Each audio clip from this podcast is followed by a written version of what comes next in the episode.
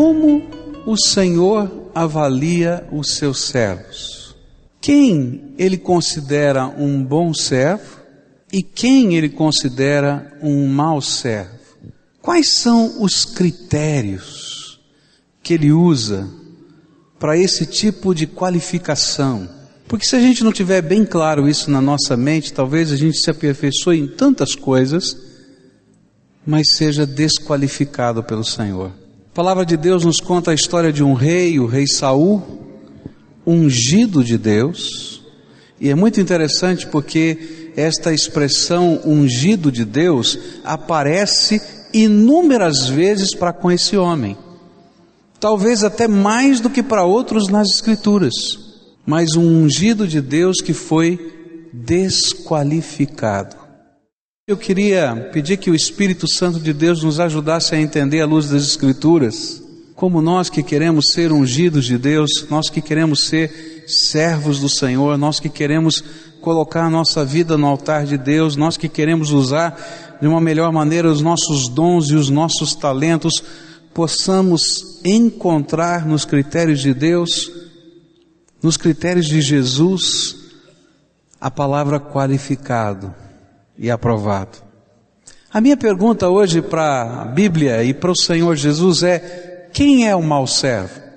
E a resposta vem em três parábolas no Evangelho de Mateus. A primeira delas se encontra no capítulo 18 do Evangelho de Mateus, a partir do verso 21. E a Bíblia diz assim: E então Pedro aproximou-se de Jesus e perguntou: Senhor, Quantas vezes deverei perdoar a meu irmão quando ele pecar contra mim?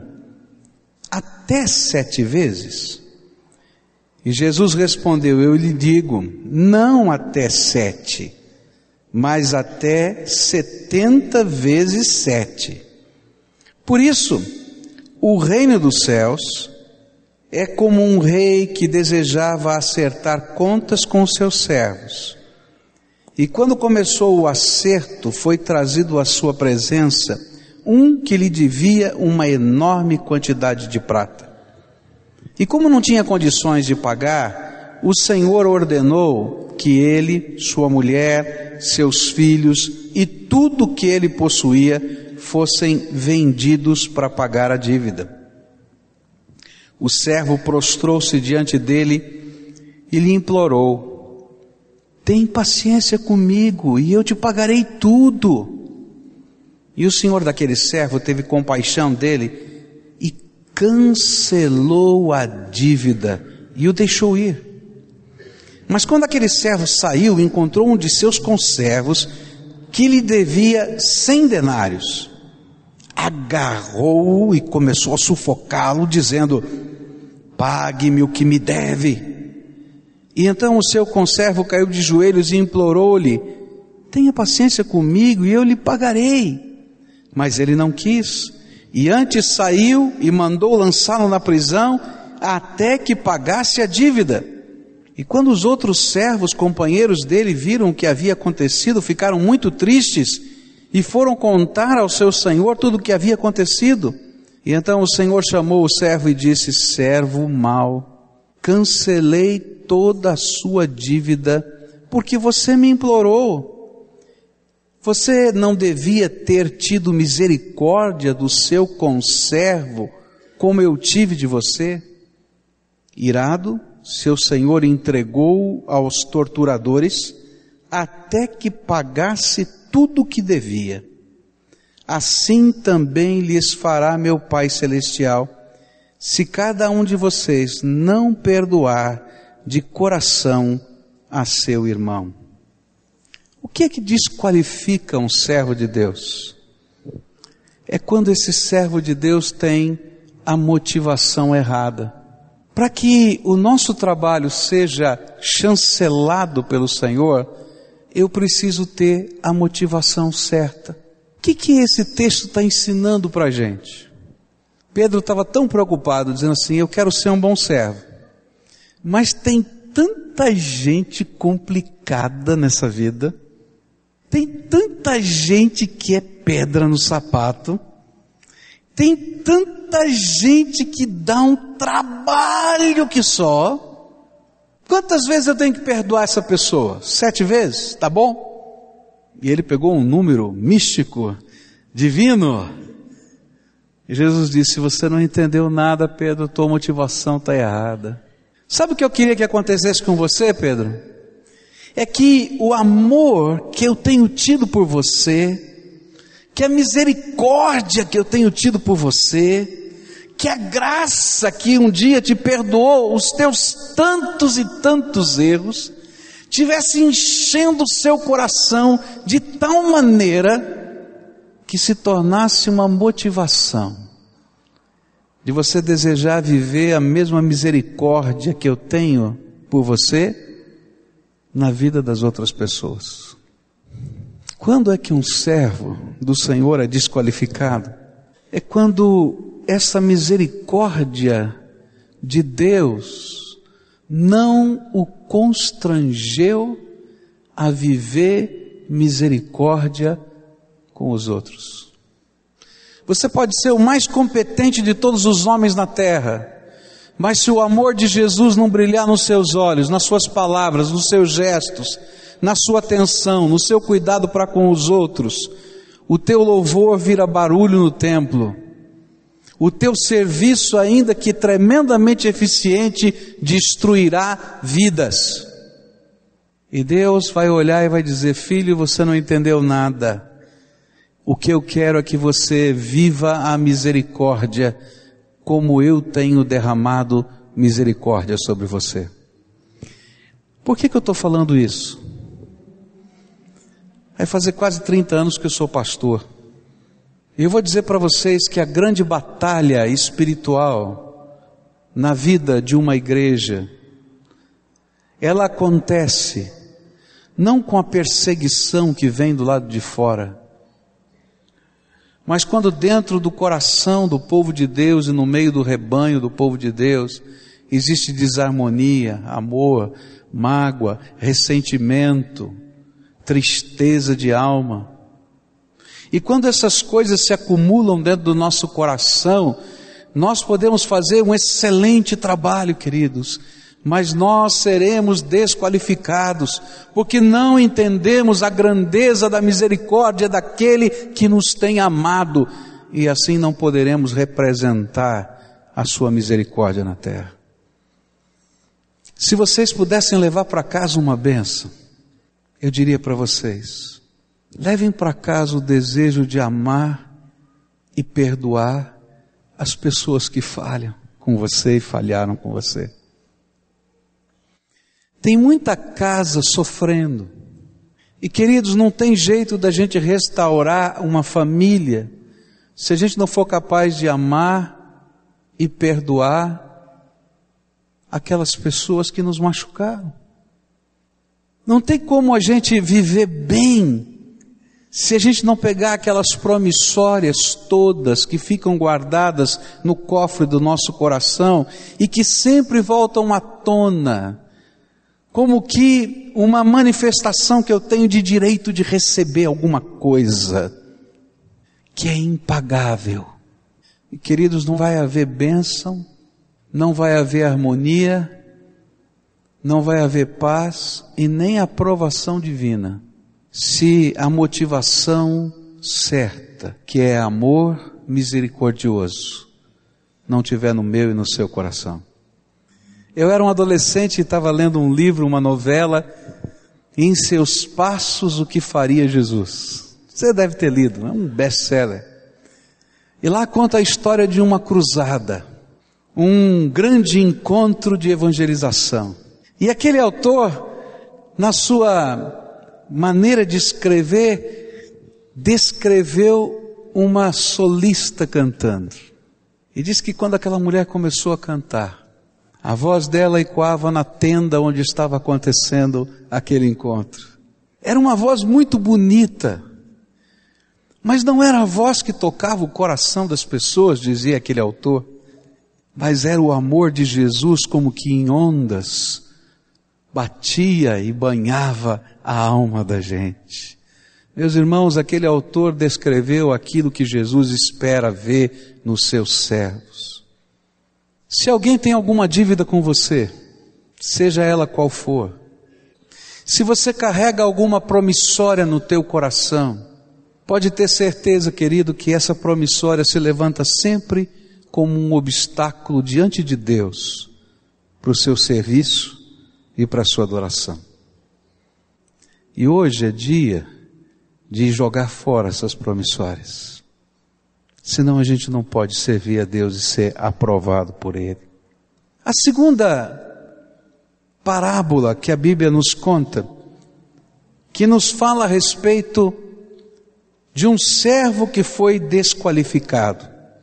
Ela se encontra também no Evangelho de Mateus, no capítulo 24, a partir do verso 45, onde diz assim: Quem é, pois, o servo fiel e sensato, a quem o seu senhor encarrega da sua casa para lhes dar alimento no tempo devido? Feliz o servo que o seu senhor encontrar fazendo assim quando voltar.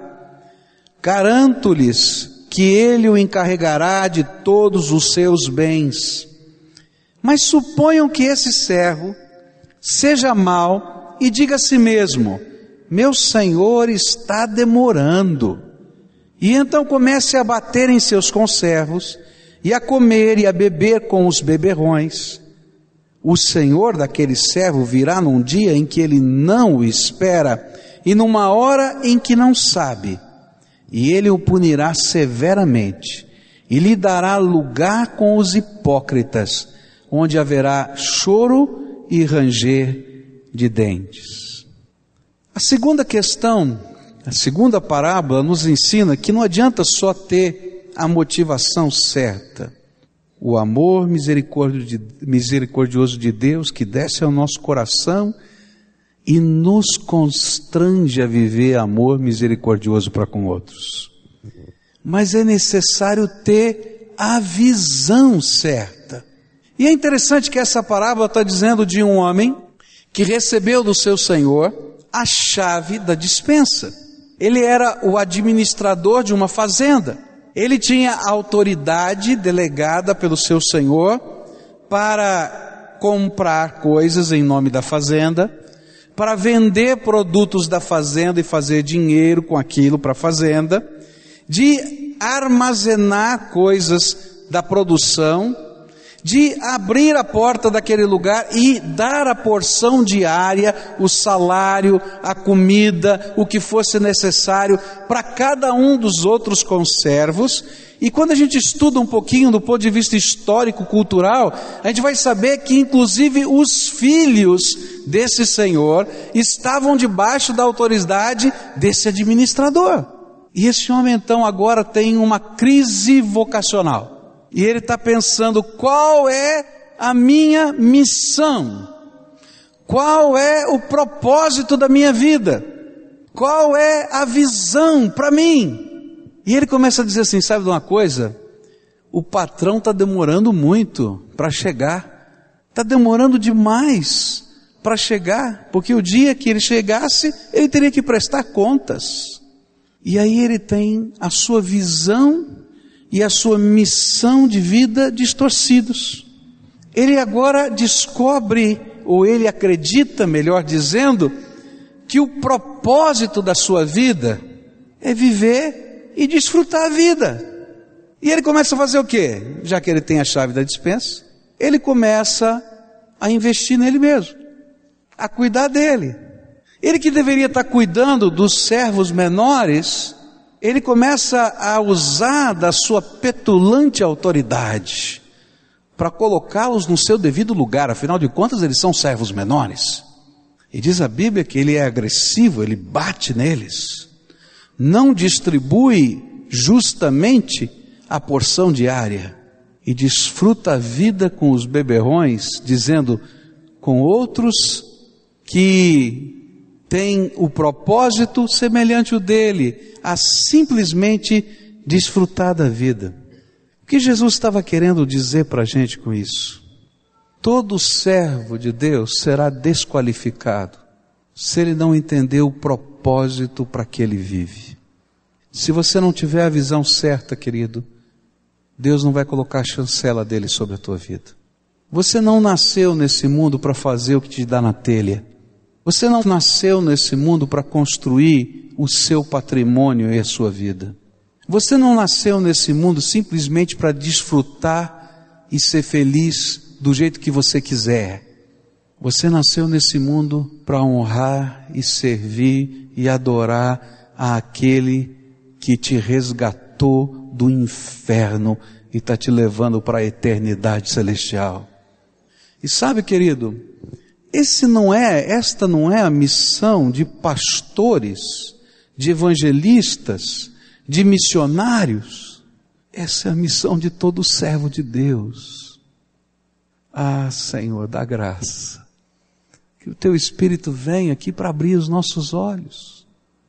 Sabe, queridos, Deus não chama para a obra do ministério só pastores. Deus não chama para a obra do ministério só missionários. Deus está chamando cada um dos seus filhos para serem servos aprovados dele. Mas cada um de nós, como filhos do Senhor e servos do Todo-Poderoso, precisamos entender que o propósito da minha vida é cumprir o propósito do Pai e completar a obra que Ele deixou nas nossas mãos. Ele deu a chave da dispensa para você, querido. A palavra de Deus diz que tudo quanto você pedir ao Pai em nome de Jesus, o Pai fará, para que Ele seja glorificado no Filho. Agora, sabe o que acontece? Muitos de nós somos servos de Deus no domingo, somos servos de Deus no culto, somos servos de Deus na liturgia, e aí a gente vai dando trombada com a vida, trombada com a vida, e não sabe por que está dando trombada com a vida. E o Senhor vai dizer para você e para mim, filho, eu te escolhi, eu te chamei, eu te lavei, eu te ungi para você ser uma bênção nessa terra. Mas esse tem que ser o propósito da tua vida. Anos passados, num lugar chamado a Vinha do Senhor, lá na Europa, um bando de desterrados crentes, perseguidos da Europa, receberam um convite de um conde chamado Conde Zinzerdorf e disse: Olha, se tem alguém que está sendo perseguido em algum lugar do mundo e quer ter um lugar de refúgio, pode vir para as minhas terras e eu vou receber vocês. E vieram então os crentes de muitos lugares diferentes da terra para aquela região, para aquele lugar, porque ali havia liberdade religiosa. E eles eram de muitas tradições diferentes. E aquilo que deveria ser a vinha do Senhor no primeiro momento virou a vinha da confusão. Porque um irmão não falava com o outro porque ele tinha uma prática diferente, litúrgica. Não havia comunhão havia uma grande briga, até um culto. E é interessante que ninguém explica direito o que aconteceu naquele culto. A gente vai fazendo as pesquisas e ninguém consegue explicar muito bem o que aconteceu naquele culto. Mas num culto de celebração da ceia do Senhor, aquele povo que estava ali, de culturas diferentes, de lugares diferentes, de tradições religiosas diferentes, entenderam a profundidade do amor de Jesus por eles. E houve um tremendo quebrantamento. Eram todos crentes. Um tremendo quebrantamento. E um espírito de adoração. E a história diz que aquele culto continuou como uma vigília permanente durante cem anos. 24 horas por dia, a gente vinha e voltava, e o culto não terminava. E sabe o que aconteceu? Aqueles homens que eram artesãos, agricultores, começaram a entender que o propósito de Deus para a vida deles era cumprir o propósito de Deus. E um grande avivamento missionário nasceu naquele lugar. Alguns profissionais começavam a orar e sabiam que em um determinado lugar do mundo ninguém tinha falado de Jesus ainda. Eles pegavam os seus negócios, juntavam todas as suas coisas e diziam assim: Nós vamos montar o nosso negócio naquele lugar, porque Deus precisa de alguém pregando o Evangelho lá. E lá eles iam. E eles chegaram a lugares do mundo sem nenhuma cobertura de ninguém, a não ser da graça do Todo-Poderoso. Uma vez o conde Zinzerdorf disse para um desses homens de negócio, e disse assim: Nós precisamos de alguém naquela terra. E ele disse assim: Sabe, se eu tiver uma sandália nova, eu vou, porque essa aqui não vai dar para chegar até lá. E aí então o conde foi procurar uma sandália. E quando ele achou a sandália e foi levar para casa daquele homem, aquele homem tinha descoberto que o meio de transporte saía em alguns minutos. Ele juntou algumas coisas e foi sem sandália, sem nada, porque o Senhor queria usar a vida dele. Ele era um homem de negócios, mas o propósito da vida dele era fazer com que o propósito de Deus se realizasse na terra. É tão impressionante a vida desses homens, leigos, que um deles chegou ao Haiti. E ele chegou tremendamente impressionado com a situação dos negros que ficavam lá para serem vendidos como escravos pelo mundo. Ali era o depósito. E ele queria evangelizá-los. E então ele foi pedir permissão. E eles disseram: não pode. Para você entrar lá dentro e poder fazer esse trabalho, só se você fosse um escravo. E ele então foi se oferecer à corte voluntariamente para ser um escravo e poder falar de Jesus para aqueles homens.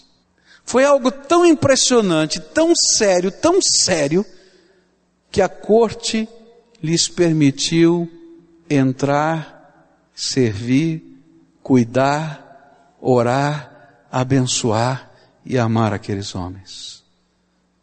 Tem muito servo de Deus desqualificado, que Deus não vai pôr a chancela, porque o propósito da vida de muita gente não é realizar o propósito de Deus nessa terra, é correr atrás de sonhos. E a gente pergunta por quê? Porque tantos de nós já sentimos o amor de Jesus, o poder dele, a glória dele. Fomos visitados pelo Espírito Santo. Porque a semelhança daquele homem da parábola, nós dizemos: o Senhor está demorando. Dá tempo de eu fazer algumas coisas antes de prestar contas a Ele. E a gente se esquece que nós prestamos contas ao nosso Senhor todos os dias, porque nunca saímos da presença dele.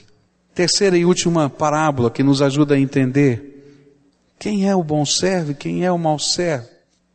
Ela surge em Mateus capítulo 25, a partir do verso 14, onde a palavra do Senhor nos diz assim: E também será como um homem que ao sair de viagem chamou os seus servos e confiou-lhes os seus bens, e a um deu cinco talentos, a outro dois, e a outro um, a cada um de acordo com a sua capacidade.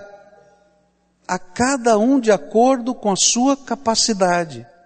A cada um de acordo com a sua capacidade. E em seguida partiu de viagem.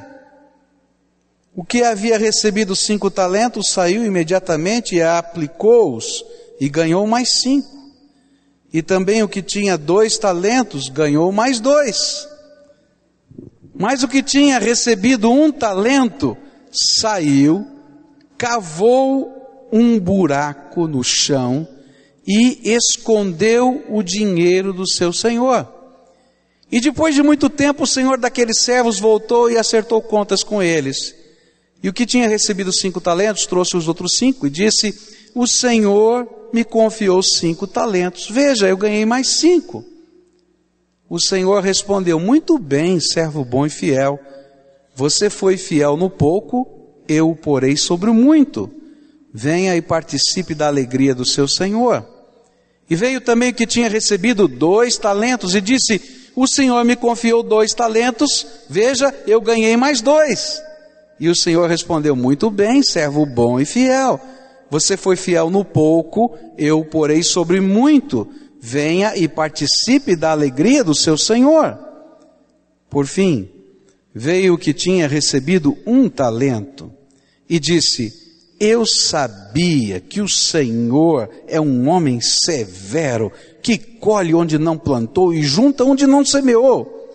Por isso tive medo e saí e escondi o seu talento no chão. Veja aqui está o que lhe pertence.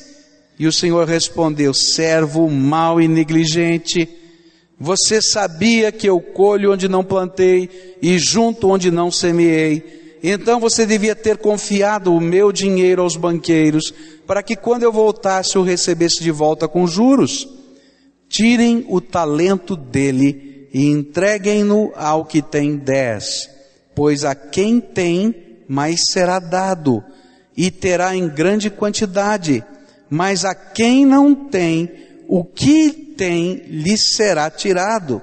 E lancem fora o servo inútil, nas trevas, onde haverá choro e ranger de dentes. Qual é a lição dessa terceira parábola? O servo, para ser aprovado, tem que ter a disposição certa. Você já trabalhou com aquela pessoa que tem a lei do mínimo esforço? Você já fez alguma coisa com alguém que pratica a lei do mínimo esforço? Isso dá trabalho, hum, complicado. Aquele que no emprego fica olhando no relógio, bom, ainda falta mais uma hora. Ai, Senhor. Eu acho que eu vou tomar um cafezinho, leva meia hora no café, desaparece, ninguém acha, foi no banheiro, ficou mais 45 minutos. Já viu uns caras assim? Já? Dá raiva, não dá? Mas é isso que às vezes o Senhor Jesus está vendo na gente. O que a Bíblia está dizendo é que aquele terceiro servo era o adepto da lei do mínimo esforço. Ele disse o seguinte: o negócio aqui é muito sério. Esse nosso Senhor é complicado, ele pega no pé, tal. O negócio é o seguinte: vamos esconder, enterrar, tá tudo bem. Quando ele chegar a gente devolve, está na paz. E ele pensava mais ou menos assim, como tem muita gente dentro do reino de Deus que pensa assim.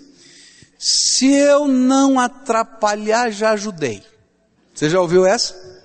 Né? Se eu não atrapalhar, já ajudei. Só que ele não conhece a filosofia do reino de Deus. Porque a filosofia do reino de Deus é totalmente ao contrário. Ela está dizendo para a gente: se você não acrescentar nada, já atrapalhou. Quem não acrescenta, atrapalha. E é interessante que o Senhor olha para essa pessoa que tem capacidade. Porque Deus deu um talento, o Senhor deu talentos conforme a capacidade. E o Senhor olha para ele e chama de servo inútil, desqualificado, porque não entendeu a disposição que o Senhor espera de nós. O Senhor não quer que você cumpra uma obrigação religiosa. Eu me lembro de uma pessoa que um dia me perguntou assim, recém-convertido, e disse assim, pastor, aceitei Jesus, eu quero saber qual é a minha obrigação religiosa.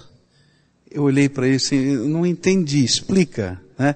Ele disse assim, não, eu quero saber qual é a minha obrigação religiosa. Como, mas como assim?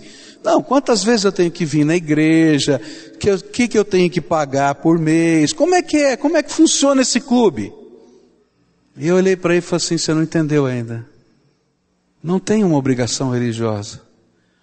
O que o Senhor quer é que a tua vida seja tão cheia da graça dele, tão cheia, tão cheia, tão cheia, que você se dedique totalmente para a glória dele. Três coisas tremendamente importantes motivação certa, o amor do Senhor Jesus e a sua misericórdia por mim me constrange a amá-lo e amar a quem ele ama. Se você não tiver esse sentimento no seu coração, não vai funcionar. Mas você precisa ter uma visão certa. Desde o dia em que Jesus se tornou o Senhor e o Salvador da sua vida, Ele é o dono da tua vida. Ele é o dono do propósito da tua vida. A missão que você vai realizar nesse mundo é dele. Não é você que vai escolher.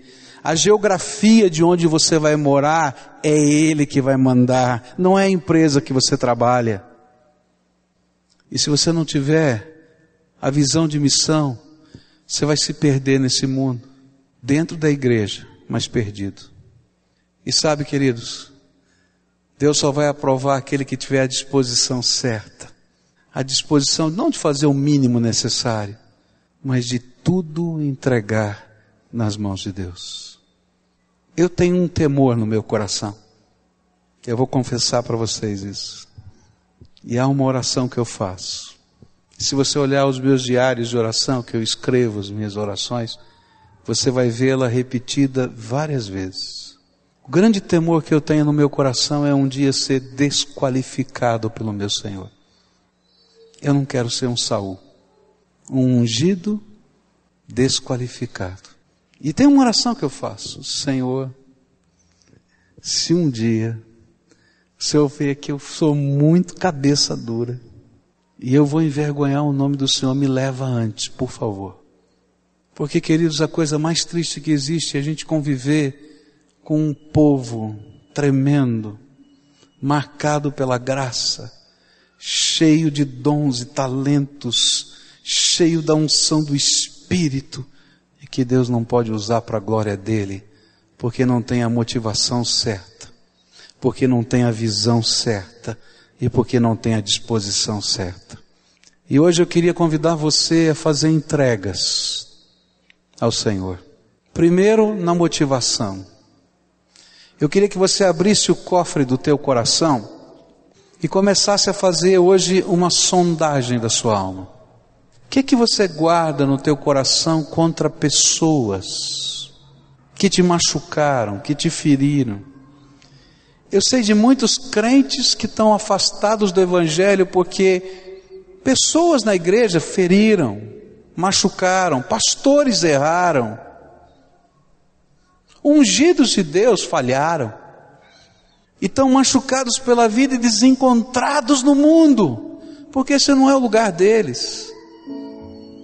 E hoje eu queria dizer para você, vamos pegar essas notas promissórias todas e quer fazer uma fogueira santa e dizer, Senhor, eu quero a motivação certa. Eu quero estar na tua presença, te servindo e te adorando, não porque eu fui bem acolhido, bem recebido, porque o irmão me reconheceu ou não me reconheceu. Eu estou aqui porque um dia o sangue de Jesus, o Filho do Deus vivo, me purificou e me lavou. E Ele teve misericórdia de mim. E do mesmo jeito eu quero ter misericórdia com os meus pequeninos, os teus pequeninos. Eu queria hoje pedir que Deus usasse você como um servo aprovado na sua casa. Porque às vezes dentro da casa a gente vive os maiores conflitos da vida. E lá dentro da casa o que a gente tem que fazer muitas vezes é ministrar perdão, semear amor, começar de novo. E a gente só faz isso se tiver a motivação certa. Não é porque eles merecem é porque Jesus já fez isso por você. Eu queria que a gente continuasse nessa avaliação de alma. E eu queria que você olhasse para a visão da tua vida. É difícil a gente falar com crente, né? Porque a gente fala para os crentes e eles falam, não, o meu propósito é servir ao Senhor.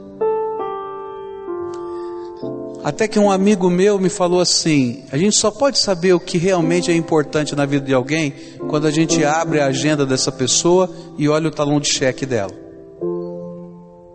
Então abre a tua agenda e vê o que é que preenche a tua vida, o que é que você está fazendo hoje. você vai saber o propósito da tua vida. Coloca Jesus como propósito. Que lá no lugar que Deus te colocou de trabalho, você seja o missionário de Deus naquele lugar. Ah, mas eu não sei falar. Vai lá e ora. Sabe orar? Se não sabe orar, então tá difícil. Porque não conversou ainda com Jesus. Porque é falar com Jesus. E você vai ver Deus respondendo as orações, fazendo milagres. Porque é assim que Deus trabalha propósito da tua vida tem que ser, ser uma bênção lá no trabalho, lá no teu condomínio. E você vai pedir, Senhor, me dá ideias criativas, para eu ser aprovado pelo Senhor como servo, porque o propósito da minha vida não é ser um sucesso lá fora e um fracasso diante dos teus olhos. Qual é o propósito da tua vida? Como a tua casa está sendo usada para a glória de Deus? Como é que os teus vizinhos estão sendo impactados? Como é que os seus colegas de trabalho te veem? Qual é a bênção que você leva todo dia? É assim que somos aprovados. Como é que os talentos que Deus te deu podem ser revertidos para a glória do Senhor? Tem tanta criatividade aqui, gente. Tanta criatividade aqui. E de repente nesse lugar poderiam sair tantas coisas abençoadoras para o reino de Deus. Invenções, coisas práticas. Mas sabe por que, a gente não faz? Que dá muito trabalho. E então a gente prefere cumprir uma obrigação religiosa. Um culto por semana tá bom? Ah, afinal de contas a vida está tão complicada. Lá no passado eles iam dois cultos por domingo, mas agora é tão difícil. Deus não quer uma obrigação religiosa. Deus quer o teu coração, tua alma, tua vida sintonizados com a graça de Deus. Eu queria agora orar junto com você. Quero orar com pessoas que estão vivendo a motivação errada, que estão com um foco de vida e missão completamente errado. Teus sonhos estão todos claros para você, mas você ainda não perguntou para Deus quais são os sonhos de Deus para a tua vida, o que, que Ele quer que você faça hoje, aqui, ali, acolá, por que, que Ele te trouxe, por que, que Ele te levou. E aí, o final é uma entrega total, absoluta e sacrificial. Não é mais o mínimo necessário, é tudo, tudo. E a gente vai se apresentar diante do Senhor. E há coisas bem concretas que o Espírito falou e a gente vai colocar no altar de Deus, que são as nossas travas emocionais, espirituais, humanas, porque Deus quer fazer uma revolução nessa terra. E a matéria-prima que incendeia o mundo está aqui. Tem nome. É o teu nome. Porque é só em você que Ele pode derramar o seu espírito. Três áreas da vida foram colocadas: primeiro, o coração, sentimentos, relacionamentos, pessoas, dores então agora dá nome para isso. Fala para Jesus: Jesus, eu tenho uma trava no meu coração com fulano de tal. Eu tenho uma raiva de algumas coisas que acontecem. A minha atitude às vezes é soberba. E eu não quero mais isso na minha vida. Eu quero que o Senhor coloque a tua beleza, a tua misericórdia e a tua graça na minha vida para que eu a transmita. Segunda área, lembra? Propósito. Senhor, eu nunca me preocupei para saber qual é o propósito que o Senhor tem para mim. Mas hoje eu quero, Senhor, que o Senhor me revele o plano que o Senhor tem na minha profissão, na minha área de vida, no meu local de trabalho, porque eu quero ser alguém que constrói o teu propósito nessa terra. Quero ser um servo do Senhor. Agora toma cuidado que Deus vai ouvir essa oração, vai revelar e vai te mostrar. Terceira coisa que você vai orar é: Jesus, eu não quero ficar no mínimo. Eu não quero ficar no mínimo da tua bênção. Eu não quero ficar no mínimo do teu poder. Eu não quero ficar no mínimo na, da tua graça. E nem quero, Senhor, estar como um servo inútil que não se apresenta para ser bênção nessa terra. Eu quero, Senhor, fazer o meu máximo e colocar toda a minha vida, toda a minha vida, todos os meus talentos, tudo, Senhor, que o Senhor me deu para a tua glória. E nessa hora, Pai, eu quero orar junto com os meus irmãos e dizer: Senhor, recebe a oração desse teu povo, sincera, verdadeira, profunda, de confissão, de entrega